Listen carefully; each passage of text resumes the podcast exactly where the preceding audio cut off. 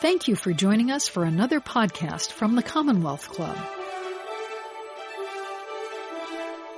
Good afternoon, everyone, and welcome to today's Commonwealth Club program with former U.S. Secretary of State Madeleine Albright. I'm Gloria Duffy, President and CEO of the club. I'm coming to you today from my living room in Santa Clara, California, so we'll call this a fireside chat. The club closed down physically on March 6th, and during the COVID crisis, we've been bringing you live stream programming on almost a daily basis. We hope you've enjoyed the more than 60 online programs to date and many more planned in the coming weeks. You can find the program schedule on the club's website, commonwealthclub.org, as well as the video and podcast archives of all of the recent programs. We also appreciate you considering donating to the club to help support this program. If you wish to do so, please text the word donate to 415-329-4231. These donations are keeping the club going and enabling us to serve our community during this challenging time. As always, this Commonwealth Club program includes the ability for you, our audience, to ask questions. Please submit your questions in the text chat area, and I will integrate them as many of, uh, integrate as many of them as possible during the program. Please also share and like this program on Facebook, Twitter, and Instagram. Subscribe to the club on YouTube and follow us on your favorite social media platforms. This program is part of the Commonwealth Club's Good Lit series underwritten by the Bernard Osher Foundation. Now it's my great pleasure to introduce today's guest, Madeleine Albright. In 2001, when Secretary Albright was leaving office as America's first female Secretary of State, interviewers asked her how she wished to be remembered. I don't want to be remembered, she answered. I am still here and have much more I intend to do. I want every stage of my life to be more exciting than the last. And so it has been. Uh, Secretary Albright has continued to write, teach, travel, give speeches, start a business, fight for democracy, help empower women, campaign for political candidates, as well as spend more time with her grandchildren. Her new memoir, entitled Hell and Other Destinations, written, of course, before the COVID pandemic, displays her unparalleled wit as well as her profound insights into public events, past and present. Today we'll explore the challenges of our current predicament, as well as hear Madeleine Albright's outlook on history and the post-COVID world. So good afternoon, Secretary Albright. Welcome to this fireside chat. I'm delighted to be with you. Thank you very much. Love being in San Francisco area, no matter where and how virtually or otherwise. We hope to have you back again soon in person. Right. And tell us, where are you joining us from today? Well, I'm joining from my house in Washington in Georgetown, where I've lived since 1968. And this is my working study, as you can tell, because it's messy. Uh, and, um, I have not been out except kind of to do laps around my garden for the last six weeks. Uh, I'm not having uh, much success because I'm an extrovert and I'm trying to learn to be an introvert and I'm not doing very well at that. But uh, I've been busy and uh, I'm delighted to have the opportunity to talk about my my new book, uh, part of my virtual book tour. And I assume you've been participating in Zoom ev- events and conversations and other activities. How are you finding that? Are you adapting to it? Is your extroverted self being satisfied by some of that work? Well, actually, I've, I've done a lot of it and I've enjoyed it, but it doesn't work in terms of the extroverted thing because you actually see people, but you don't get the vibes. I think one needs to have the vibes, but um, I've been, I finished teaching at Georgetown the semester uh, over Zoom. Uh, we even did a, a, game simulation with my students who were, just did a great job. And I've done a lot of different meetings, so I have done more zooming than I ever thought I would. Um, and, and it's fun, but it's also, I think you've seen, it's quite tiring because you have to concentrate on it, uh, and, uh, and you don't get the vibes, frankly. Yes, I'm finding that the day goes from 5 or 6 a.m. until 11 p.m. without a break when working at home. So I know it's a day early, but happy birthday. Well, thank you very much. Thank you. It's kind of a weird way to spend it, but, uh, um, I think I'll tell you what I'm finding uh, more difficult than I thought. A lot of the book is to kind of prove that I'm not old, as you pointed out at the beginning. And all of a sudden, as a result of the virus, and um, I'm in, all of a sudden, I have to be identified as elderly, um, which is was not my idea. That I've I've been trying to fight gravity, so uh, uh, it makes the birthday kind of more poignant, if I may say so.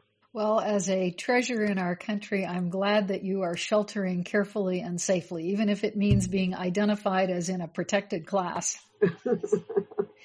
so, um, the pin of the day. Yes. What is it and what's the significance? Well, and it's interesting because um, I had a different pin that I thought I was going to wear through this whole book tour, which was a devil. Um, and uh, because uh, things have changed, when I chose the title, it actually had a lot to do with the most famous thing I ever said, which was there's a special place in hell for women who don't help each other. But given what's going on, it now, um, the he- I didn't focus on how germane the title was going to be. In my book, I do talk about the fact that I spent World War II in London with my parents all through the Blitz. And my father was a Czechoslovak diplomat uh, who went to work for the government in exile, and his job was to talk over BBC. And so um, I would listen to BBC. I was a little girl, and I'll never forget that the BBC broadcasts always began with a kettle drum that uh, played the first five notes of Beethoven's Fifth, da da da dum, which is Morse code for victory. And so I thought that it made sense to to wear the V pin uh, for victory. That's how apropos. There are people now planting COVID gardens instead of victory gardens. And that theme, I think, is very important in our society right now. I recall, and you mentioned in the very early part of your book, that your code name was Pathfinder. And uh, we certainly need some help finding our path in this current situation. Well, there's an awful lot that is hard to figure out because it really is quite different um, in terms of the things that we all have dealt with. And um, I thought when I was Secretary of State, I was the last Secretary of State of the 20th century and the first of the 21st. And President Clinton was always building bridges to the 21st century. And I think that we thought it was going to kind of be uh, an extra large 20th century in terms of our various relationships and the international organizations and how we operated. And I think now we do have to find a path through something that is quite different. I think that we're going to have to figure out um, all those uh, cliche terms, the new normal or whatever. But I do think that things will be different. Can you say a little bit more about in what ways and what directions will they be different? Well, I think that um, there are several aspects that are going on. I've often talked about megatrends and their downside. So what we've been living through is uh, through as a mega trend is globalization. We've all benefited from it to some form or another, I think. Um, but it does have a downside. It's faceless. And so people uh, don't know what their identity is. And we've had an awful lot of people thinking they want to know who they are. Um, they don't want to be part of some faceless organization. Um, and I think it's great to want to know what your identity is. But if my identity hates your identity, uh, it becomes very dangerous and nationalism and hyper nationalism. And that's something that we're dealing with. The other mega trend is that uh, technology, which again, we've all benefited. And I always love to talk about the Kenyan woman farmer who no longer has to walk miles to pay her bills because um, she can use her mobile phone and she can have a life, um, either with her family or starting a business or running for office. That's the positive. The negative part is that um, every all opinion is disaggregated. Everybody gets their news or their opinions from uh, an echo chamber, and it's very hard to tell what is going on. And those are the things that we have to deal with now. So, for instance, the virus knows no borders, and yet all of a sudden we're into borders and nationalism when the only way that it's going to be solved is by um, dealing together and trying to solve the problem and understanding um, that uh, you know the people are talking about disconnecting. I don't think we can disconnect um, if uh, we're going to be able to operate in the 21st century. And we also need to understand technology better, its pros and cons. So those are the aspects and which me, leads me to thinking that I think our greatest hope are the young people who actually um, know how to operate in the technological world and um, who um, have uh, a an exciting view of the future, uh, even though I think it is um, a little iffy at the moment for them. As I've talked about my grandchildren, I have three, I have six grandchildren, and three of them are in college, and I know how much they were looking forward to being in college, and so it's a little disquieting, I think, for everybody. I want to come back to that question of the interrupted education, but first I want to uh, talk a little bit about why we didn't know or respond to predictions of a pandemic and weren't prepared. So as you know, there's a brain trust in this country and internationally. You've talked in your book about the many policy studies and groups you've been involved with, uh, the Atlantic Council and uh, various other groups. And there were a number of groups in recent years that pulled experts together to think about uh, emerging diseases and how they could possibly create a pandemic and what preparedness uh, we needed to do. There was a World Health Organization uh, panel report on this just last September, uh, warning that we needed to engage in vaccine development and uh, develop, uh, you know, better fund our public health agencies and so on. You've seen a lot of policy studies. You've seen their ability to impact government and policy what was going on this time and why haven't we been able to pay attention and what makes a policy study have impact and enable us to do better? Well, I do think that, by the way, when I teach at Georgetown, I teach a course about decision making.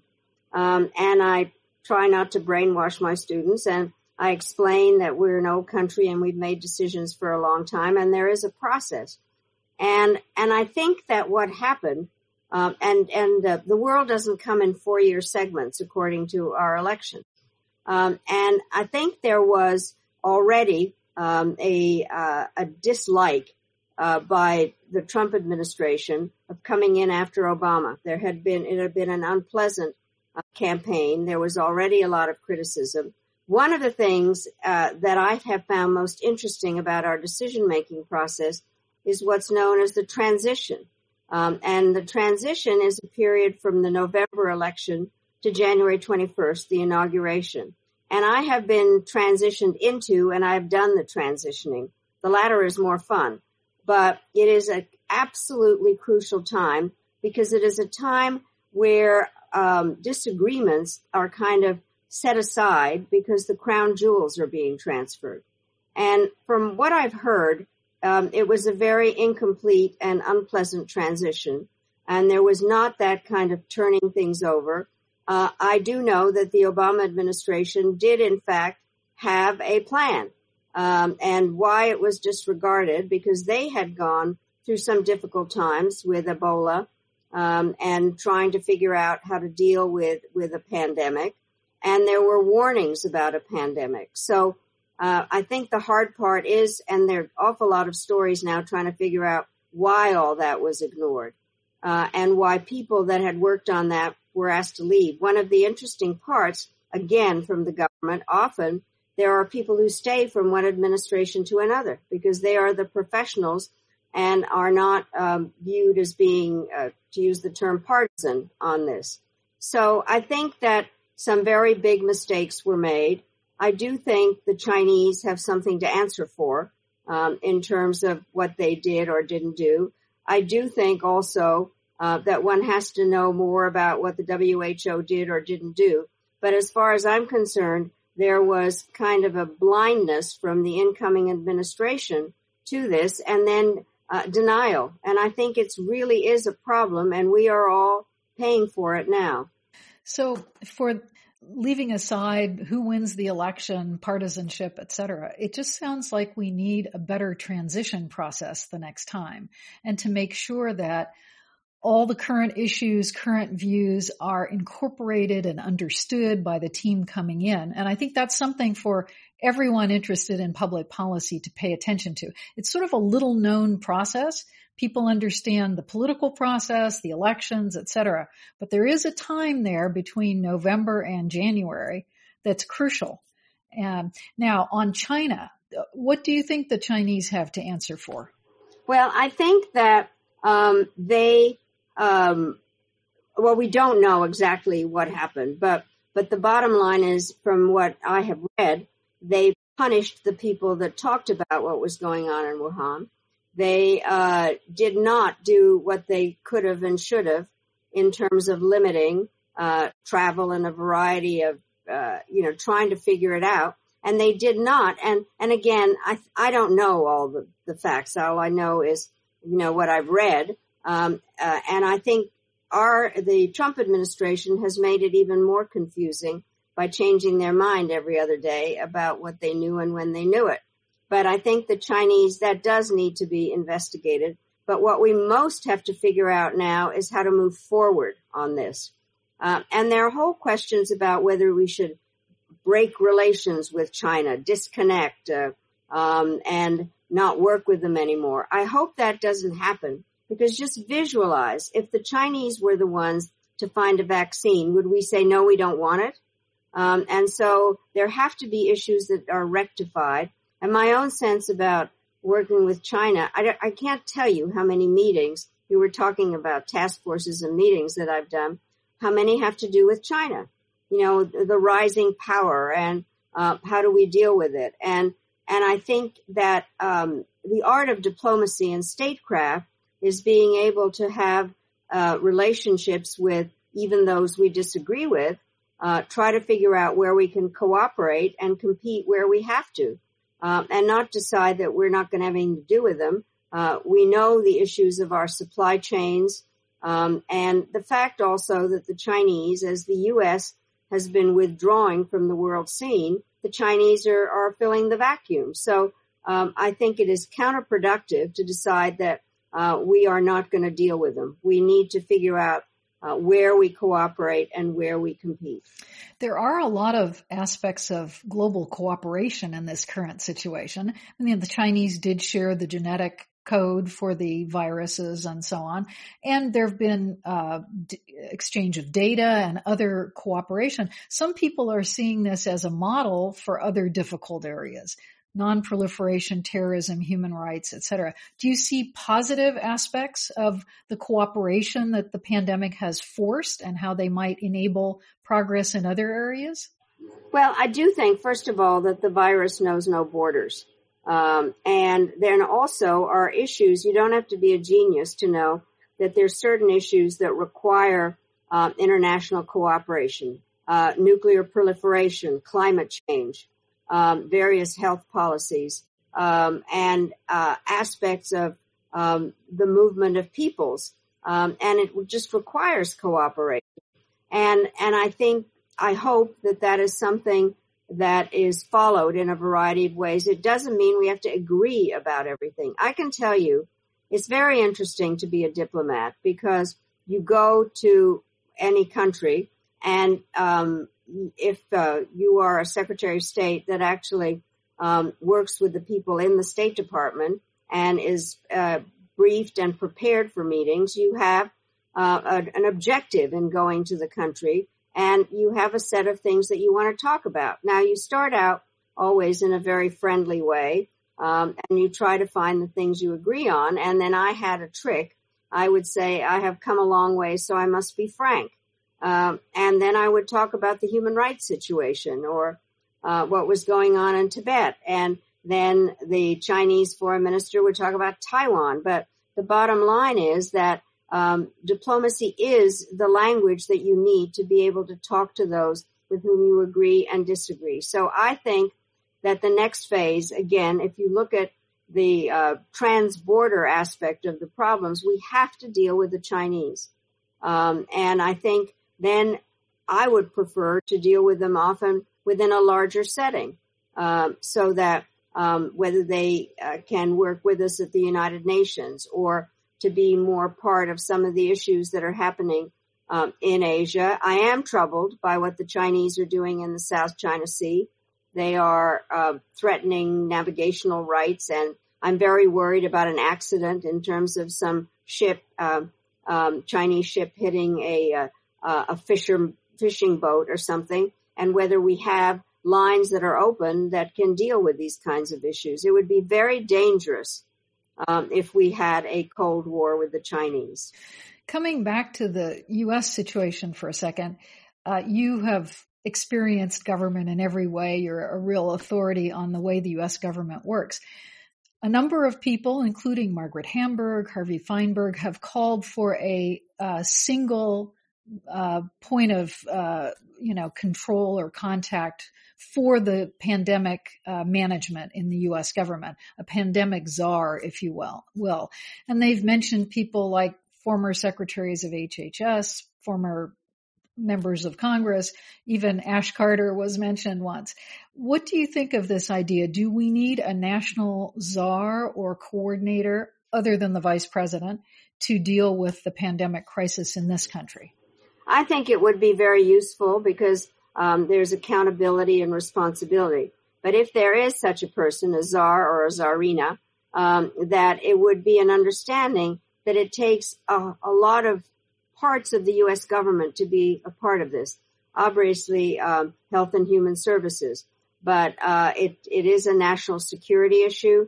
Uh, it is a commercial issue, um, and so if the person is empowered to be the one that gathers the people um, in the White House in order to follow this very carefully, uh, then I think that's important. The other part about our government, and I feel very strongly about this, is um, what makes it so interesting for me, the most interesting part of our government are executive legislative relations. Um, and so there has to be a way that the White House deals with respect with members of Congress. I've been on both ends of this. I worked on Capitol Hill for Senator Muskie, and then I came and worked in the Carter White House doing congressional relations. So it was interesting to see how things went back and forth.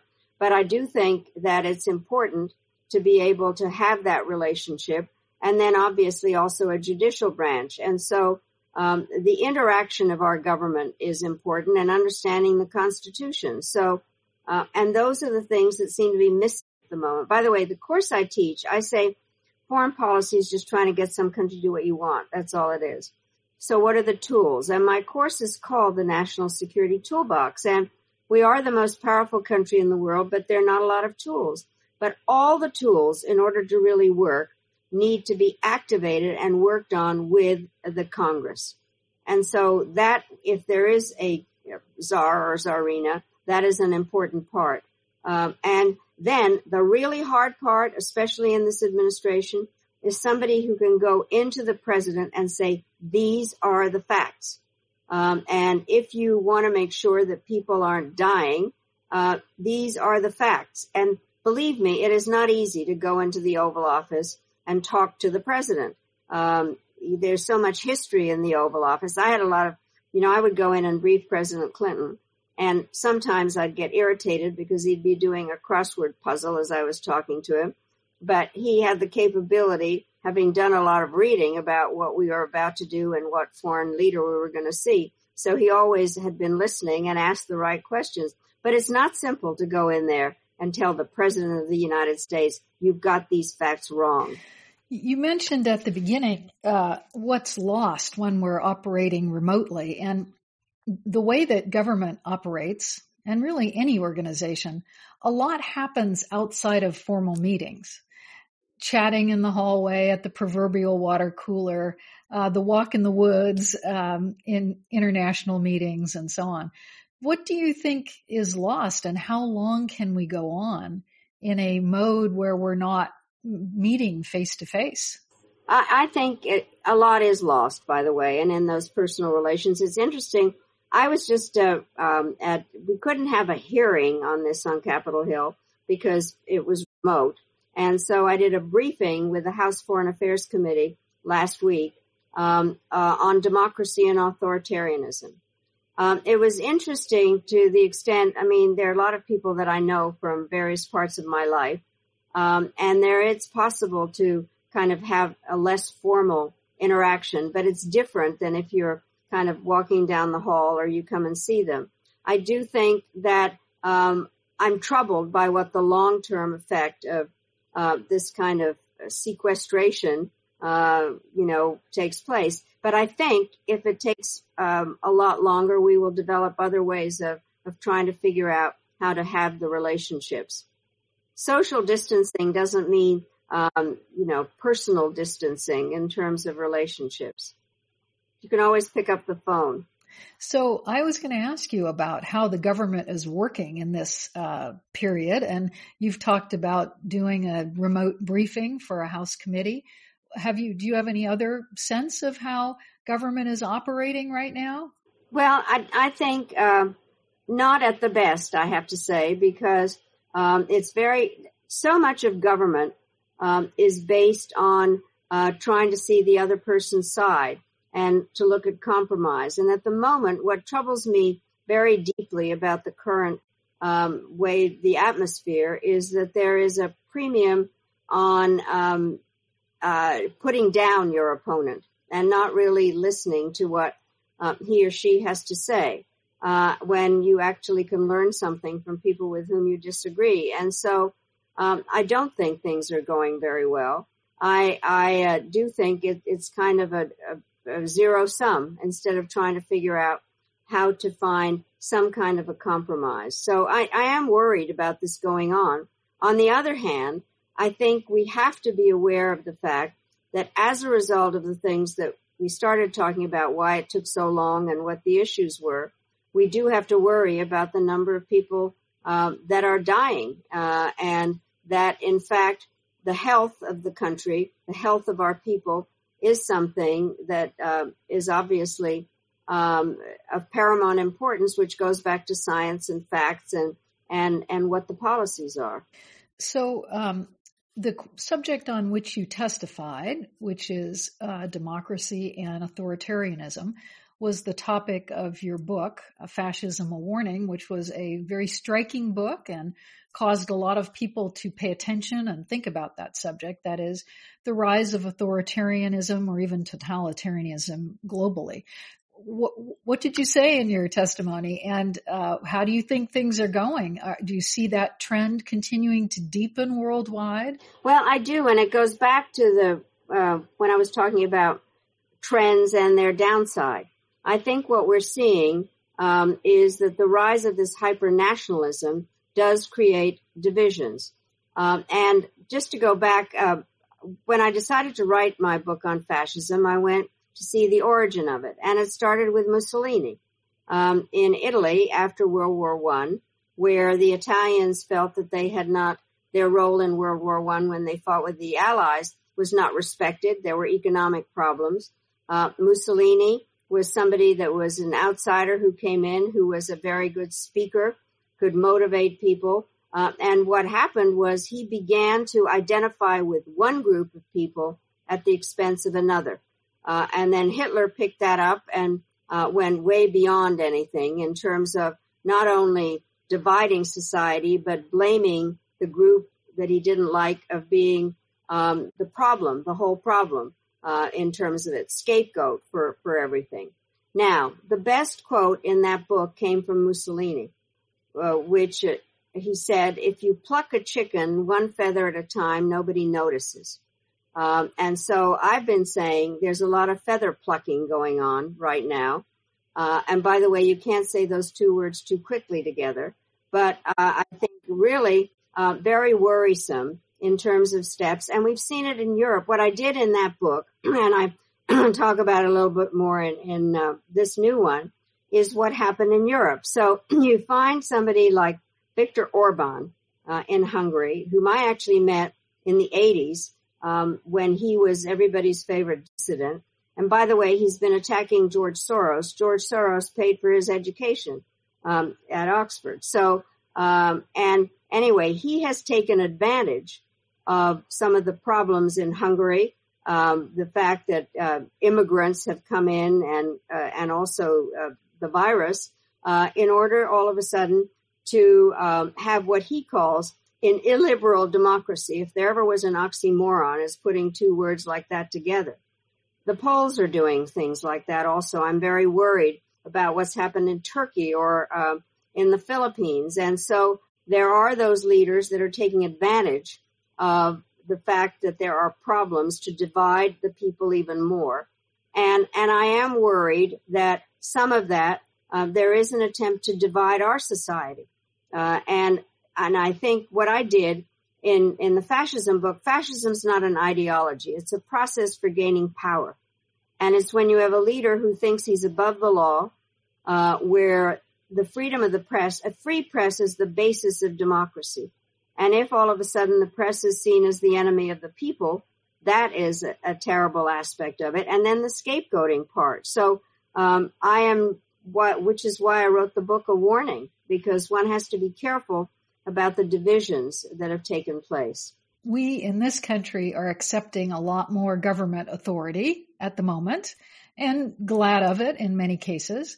And we're providing information ranging from our location to our body temperature, etc. Uh, what do you think of this in terms of the uh, trends in the U.S., the ability to preserve civil rights, democracy, etc.? Is this troubling at all? Well, I have to say, so uh, I, I, am going to sound like Professor Albright here, but basically, um, the way that modern societies were created was with a social contract, and basically, people gave up some of their individual rights to a government uh, that then had the responsibility of providing a series of social services and worrying about the people, and in exchange, the people uh, were good citizens and voted and were interested in what was going on. I have been troubled that the social contract has been breaking down, and some of it does have to do with technology and the loss of jobs and a variety of things that were going on um, at the beginning of this century and the fear factor about terrorists and any number of different aspects. What is interesting, and you already stated it, is in order to deal with the pandemic, the central government does have to have some power. Um, that if every uh, and we particularly have an interesting constitution with the powers of the states, but there are certain things that the federal government needs to be responsible for, and um, the loss of some of the democracy there is something that I think is necessary. On the other hand, there has to be a method uh, for the voice of the people to be heard um, and we are about to be able to be heard in our elections. Uh, and I think that democracy is not a spectator sport. And I think that we have to understand how the electoral system works here, how important it is to have access uh, to the voting system. The states run a lot of it. And it makes it necessary for everybody to understand how the political system operates and our role in it. But you do need, we've been criticizing the central government for not having had a supply of ventilators or masks. Um, and there have been a lot of questions about where they come from. So I think our system in many ways needs work, but not by people that want to destroy the system uh, in order to create some kind of weird society, but in fact one that mends some of the problems and recognizes the importance of that social contract. So while we're sheltering, we should be paying even more attention to our governmental bodies, how they're working, and our vote to vote and uh, voting should be made as accessible as possible. I think I agree with you. There's a special need at this time to pay attention to the levers of our democracy. Um, let's talk about students. Uh, you finished the semester teaching via Zoom. Um, I'm on the board of my undergraduate college, so we talk about this all the time. Will there be a fall semester? What are students missing uh, by uh, not being able to physically be present?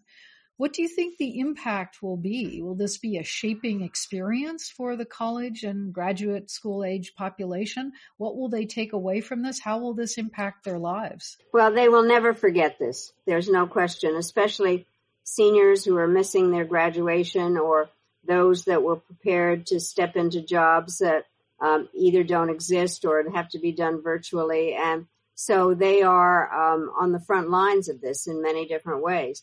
What I found interesting with my students, and um, I do teach this decision making course, and one of the things that's been their favorite thing has been a role play simulation, which I have done in the past um, over a weekend.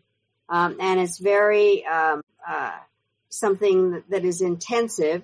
Uh, I have I asked them to prepare like six weeks ahead of time. There's some people who play uh, the, are the main decision making body of uh, the National Security Council, the Principals Committee. Then I have a group that play the United Nations Security Council. And then I have foreigners that are representing whatever country we're dealing with. So what they had prepared to do was about Venezuela. Um, and I always create some crisis towards the end that they have to deal with that they weren't prepared for. So what I did was to say that an American ship was captured by the Venezuelans and it was a ship that was delivering humanitarian assistance. And all of this was done remotely. Um, and they managed to, uh, and it, again, it's a cliche, they managed to take a crisis and turn it into an opportunity. And they figured out how to deal with the ship issue, but then they began to look at what were the relationships in Venezuela, how did they relate to the Colombians and the Cubans and the refugees. And so they made the best of it. And I think in many ways, the students, that generation, is most prepared of anybody to deal with technology. Uh, the truth is we've been criticizing them for being online all the time and not uh, being social enough or not understanding privacy. Uh, in many ways, they are more prepared for this. And so, um, you know, I, I'm often asked if I'm an optimist or a pessimist. I'm an optimist who worries a lot, but um, I'm an optimist because of that generation. And so I do think they're in a in a hard spot. I think as of right now, most of them don't know if there's going to be um, school in the fall, um, and they have to try to figure it out. I think it's a it's, and I have I have six grandchildren, three of whom are college age, and I know they loved being in college just because it's more than just going to class, and they they know they're missing something. But I also think that in many ways they can be the ones that will uh, with our help, lead us out of this. So let's go to the title of your book for a second. Um, the uh, there's a special place in hell, and this is a tough question because, as you know, uh, there's uh, a an accusation about Joe Biden at this point uh, with regard to his behavior towards a former Senate aide. Uh, how do you react to this situation uh, where we may need a change in our leadership, uh, but there is this this concern. Well, I do think that one of the issues is that um, uh, I believe that when women make accusations, we need to believe them and let them speak out. But I also do think that there needs to be a way of figuring out what is true and not true. Um, I happen to know I've known Joe Biden for a very long time, from the time that he was a senator. Uh, I think he is somebody, I, I happen to think that um, uh, I believe him. Uh, I do think it's very good that he's decided that he wants to have a woman vice president, uh, uh, which I think, by the way, I, uh, back in all the various things I've done, um, I, when Walter Mondale chose Geraldine Ferraro to be his vice presidential candidate was the first time, and I was her um, foreign policy advisor. So we spent a lot of time with each other.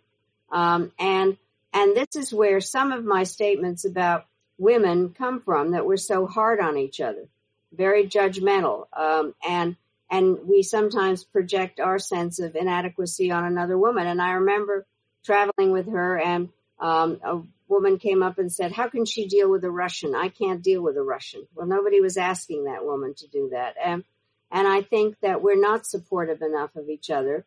So it does mean listening to those who feel that they have been sexually harassed or misunderstood. But I think it's also very important uh, to figure out what the truth really is and to make judgments about what you know about the people involved. I apologize when I seem to look at my lap. I have the questions coming in from the audience on an iPad. okay. I'm going to ask a few of those now one person wants to know, say, thank you for being a positive role model for young women. What's your advice for young women today? Well, um, I, uh, I think the following thing, which is that, um, first of all, we need to, um, I need to know the following thing. that women do have to work harder than men. There's no question. Uh, this is going to irritate some of the men in, that are listening. There's plenty of room in the world for mediocre men. There's no room for mediocre women. And women have to work very hard. I also think that it is very important um, to know you're not going to be able to plan your whole life out uh, ahead of time. I think you need to know what uh, makes you, would make you a useful member of society. What are you interested in? Are you somebody that will work hard, that will be dependable, um, that will know how to do something that women have to do is to multitask, um, and to understand that you are better off if there's more than one woman in the room. But I think the main thing is to understand that it's very hard to plan your whole life out. If anybody had told me um, how my life developed, I would have said, no way. I mean, I was somebody that went to a women's college. I wanted to be a journalist, um, and I uh, worked uh, uh, on a small paper while my husband was in the army. And then we moved back to Chicago where he worked on a newspaper and we're sitting with his managing editor and he looks at me and he says, so what are you going to do, honey? And I said, I'm going to work on a newspaper. And he said, I don't think so.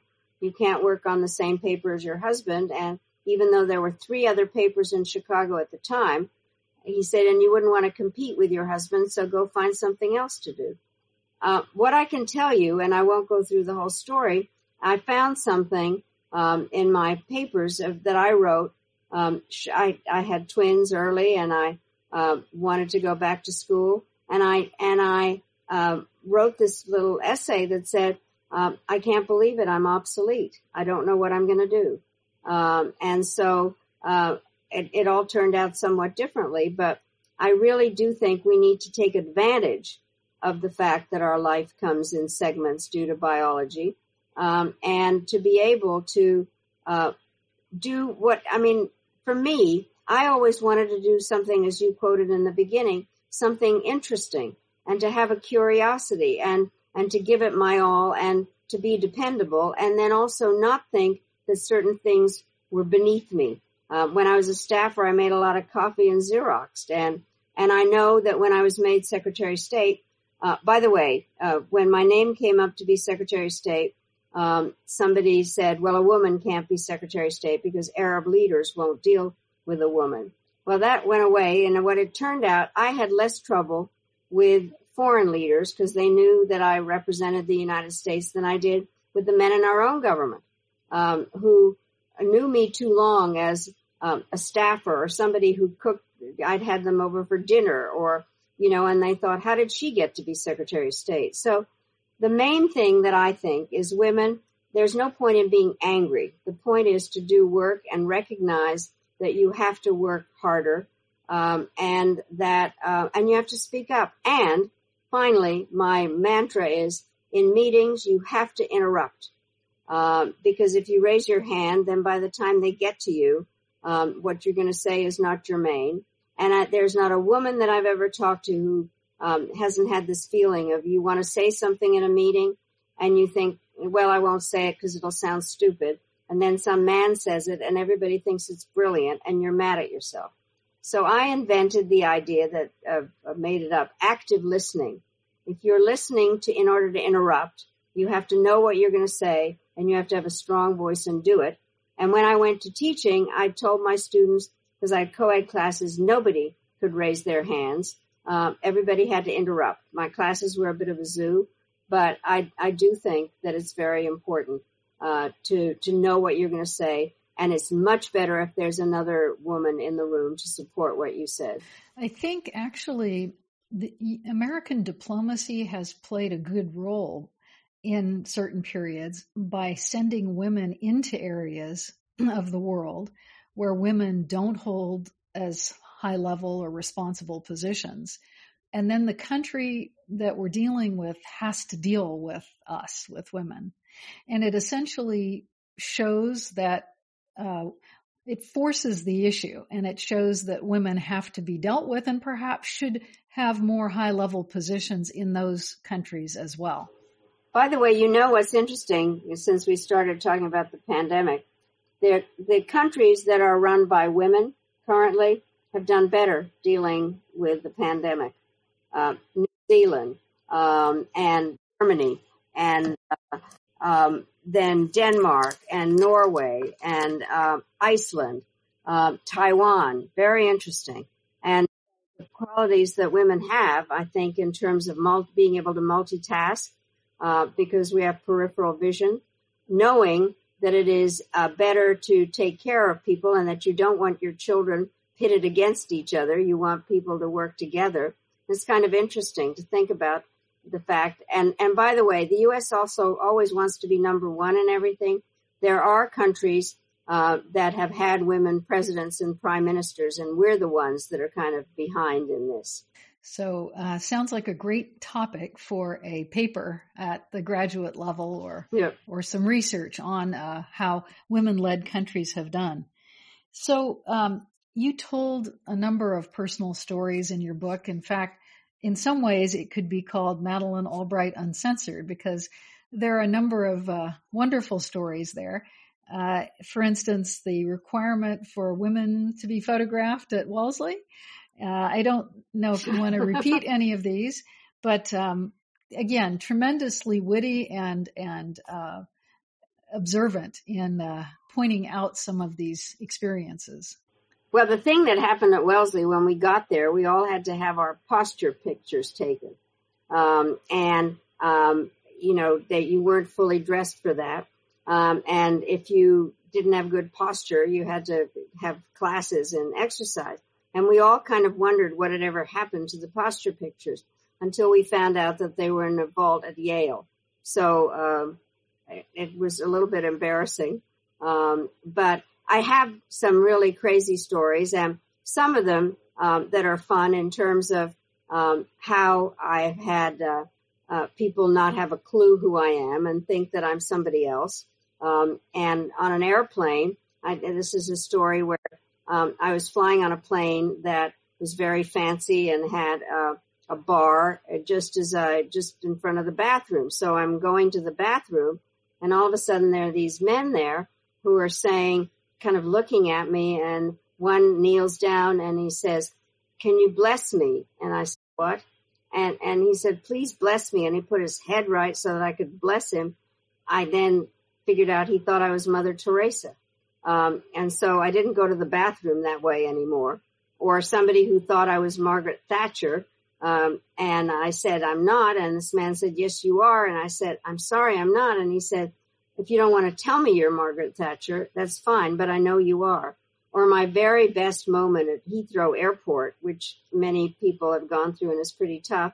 Um, I am the one that's picked out in order to uh, take everything out of my suitcase and I'm on the floor and people are waiting. I'm, and I'd never do this, but I finally said, excuse me, but do you know who I am? And the guy doing this said, no, but we have a doctor who can help you figure it out.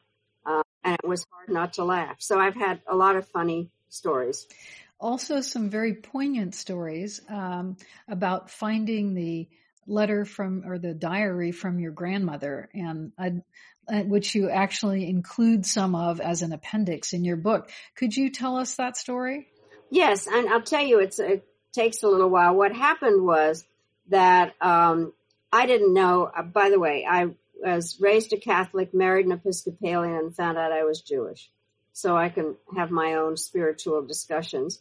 Um, and uh, one of the things was that um, what happened was we spent the war in England um, then we went back to Czechoslovakia, and I had I was two when we left, and so while I had seen pictures of myself with my grandmother, I I don't ever remember having a real contact with her. Um, and and when we got back, there was no family in Czechoslovakia, and we came to the United States as very much of a nuclear family. Um, so what happened was my father died, and he had a lot of different papers and things. And when my mother moved to Washington, she brought everything with her. And when she died, all of a sudden everything ended up in my garage and I was trying to figure out what all these things were. And then what happened was I go into a public life and I have security. Um, and they kind of move into my house, my house and garage. And they said, we've got to get rid of these boxes. You've got to put them somewhere. So I found some uh, a storage uh, place, and we put everything there. And then um, something came up in terms of my papers generally, and my father had been working on a book, and I thought I should go at least look at stuff. And um, as I'm there, I find, um, and amidst all these papers, uh, an envelope, an old manila envelope. And when I open it, there's a diary in it.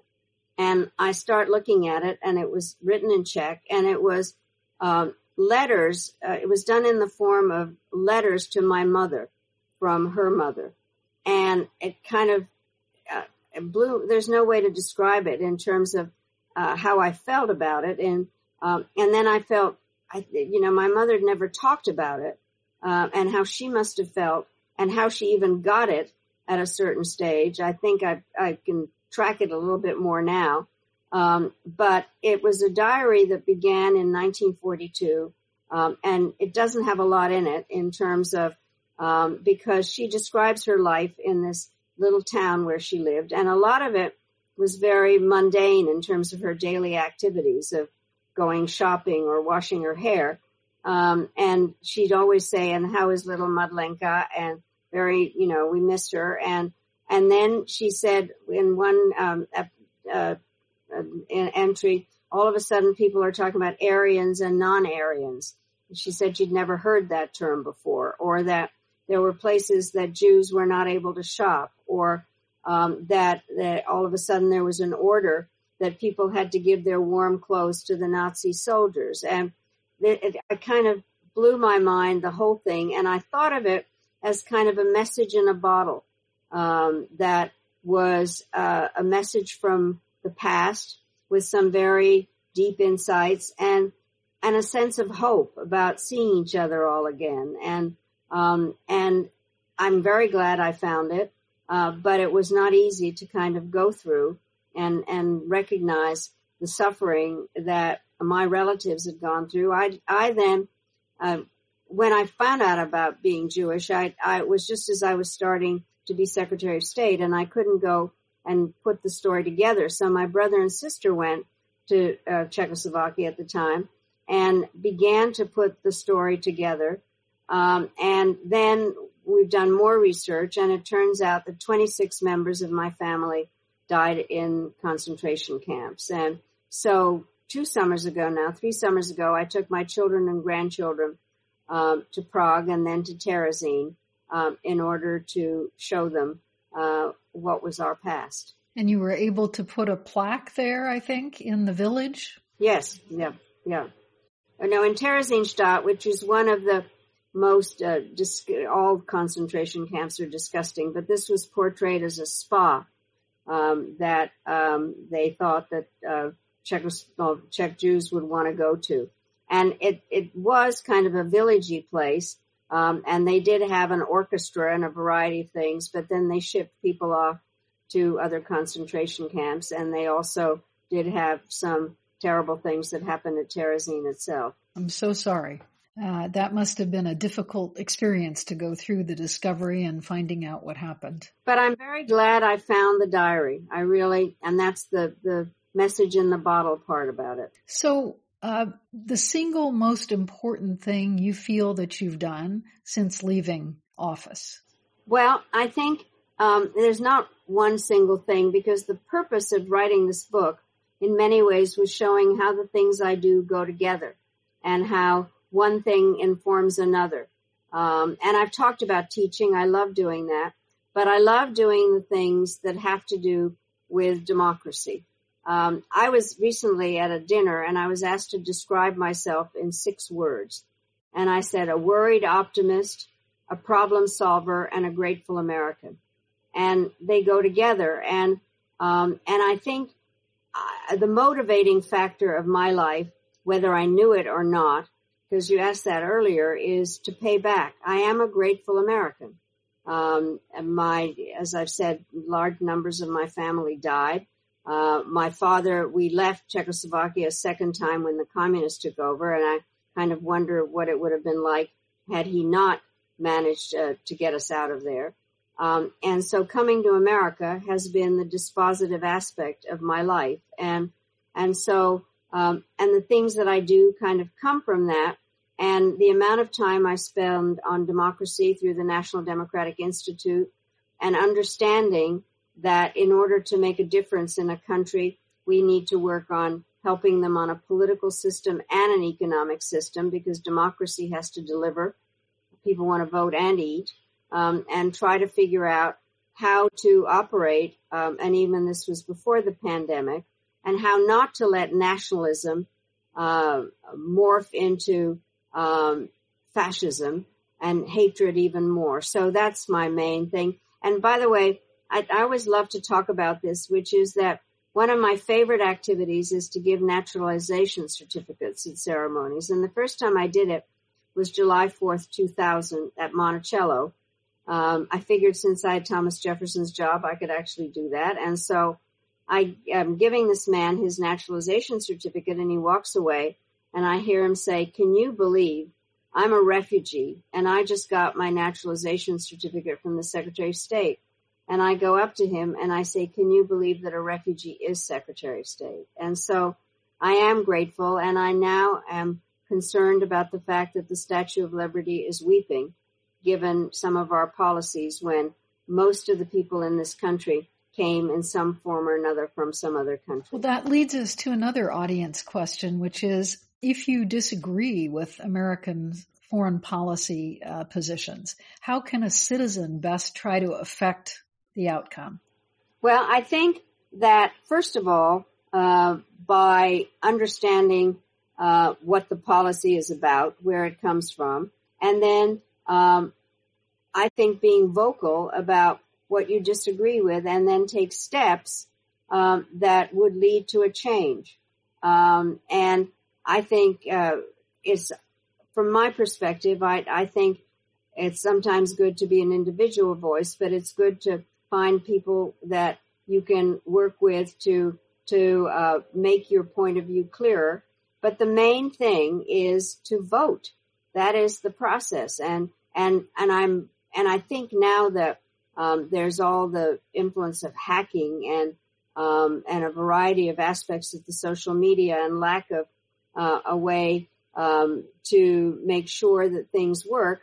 It's the numbers that are going to make the difference in terms of making sure that the, the voice is the vote. But it also requires, and I feel very strongly about this, that um, one has to call out what one sees if uh, people think they're above the law. I think also, and and this is not always easy. I had my to-do list when I was talking about my fascism book was to talk to people with whom you disagree. Um, I decided that I I don't like the word tolerance. That's to put up with, tolerate. I think we need to respect other people's views and try to figure out where they're coming from and then have a discussion about can you um, find some way to work together. And then I really do think seeing what, uh, how to work with the next generation. Uh, but I think some of us that are um, not as adept at uh, uh, the new technology need to work with the younger generation and need to figure out how to make sure that we know what's going on and to question. Um, I don't happen to, uh, I'm not big on violent demonstrations, uh, but I do think that it's very important to speak out um, and to try to find a way, a democratic way, to get your views across and tell the truth.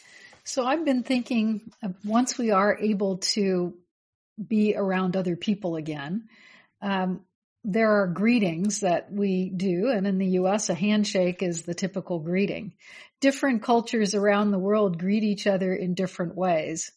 What are you thinking? How are you thinking you're going to be greeting people once sheltering is over? I have no idea because I am uh, a hugger. Um, and, and one of the things, by the way, you'll get a, laugh out of this. I invented the art of um, diplomatic kissing. So what happened when I came in, you can't visualize former secretaries doing this of going to a country and, you know, having an embrace. So more complicated than meets the eye because in Latin America, some people kiss on the right cheek and some on the left cheek and, uh, you could remember and then bump noses and then the French kiss twice and the Dutch kissed three times, and then there was Yasser Arafat. How just the thought of it, right? So anyway, um, I did. Uh, there were in fact embraces, uh, and and I and I I don't know how it's going to work. I've I've tried even before we were all sequestered to do the elbow bump, uh, but I think we are going to have to figure out some other way to to make clear our respect for the people that we're meeting. I think the Japanese bow is a is a good one. Yeah, yeah. yeah. Anything I haven't asked you? Well, I think that uh, first of all, thank you for all the questions and from the audience questions. I think we are in a very peculiar time, and it's going to be very important for us to try to sort out what we do think, and not necessarily to agree on everything, but to understand that um, democracy is fragile, um, and at the same time, it's resilient. And I think we have to think about how to use the resilience, um, the optimism, and the desire to work together. Um, and that um, there's no one individual that can solve problems. I think that we have to to uh, work together, um, and it's not going to be easy. But the worst part, I think, is if people decide that there's nothing to be done. Um, I am not passive. I, one has to be active, an activist uh, on behalf of causes that are uh, ones that open up society and respect uh, uh, each other. But it's not not simple. And I think the hard part at the moment is this is all lasting longer than we thought. Um, I think we all kind of figured that at some stage, uh, uh, you know, this would be over fairly quickly. And patience is not my virtue. And so I think we have to sort out uh, how we proceed through this um, and what is the appropriate behavior for people that are proud of living in a democracy. Thank you for the passion, expertise, and good humor with which you've done all that you've done. You've contributed so much over the decades. Uh, in your book, you talk about Madeleine's clubs, all the various groups you belong to and have assembled uh, yeah. from the Aspen Institute, Brookings, Count CFR, Carnegie Endowment, your various working groups, your company, and so on. In a slightly different way, we are very happy to be the Commonwealth Club to be one of your clubs. We are very much your fans and had the great honor of honoring you with our Distinguished Citizen Award last year. We miss seeing you in person, but we're so grateful to you for joining us from Washington today for this Commonwealth Club program. Uh, stay well shelter successfully. Um, I hope it, there's some diversion uh, to uh, uh, alleviate the isolation there. And again, thank you so much, Secretary Albright. Well, thank you for inviting me, and I've always felt very welcome. Um, and anytime you want me, I'm there. And and I think it's a great club um, in a great city, um, and um, and I think it's wonderful. And um, I am always delighted to be invited and to have a, a good conversation. Thank you very much. We'll ask you frequently. We want to remind everyone watching that you can get a copy of Secretary Albright's book, unfortunately not physically at the Commonwealth Club today. Uh, it's called Hell and Other Destinations, but you can get it at your local bookstore or by visiting barnesandnoble.com. This program has been part of the club's Good Lit series, which is underwritten by the Bernard Osher Foundation. We're thankful to all of our viewers online. As I noted earlier, the club will continue to provide live stream programming in the days ahead. Please visit us regularly at commonwealthclub.org to learn more or to donate. I'm Gloria Duffy. Now this online program of the Commonwealth Club is adjourned. Thank you. Thank you so much. Thank you. You've been listening to the Commonwealth Club of California. Hear thousands of our podcasts on Apple Podcasts, Google Play, and Stitcher. If you like what you've heard, please consider supporting our work and help us bring 500 programs a year to listeners like you. Go to commonwealthclub.org slash donate. Think your way around the world with our travel programs to exciting domestic and international destinations. And when you're in the Bay Area, please join us live at our events. Thank you for listening and for your support.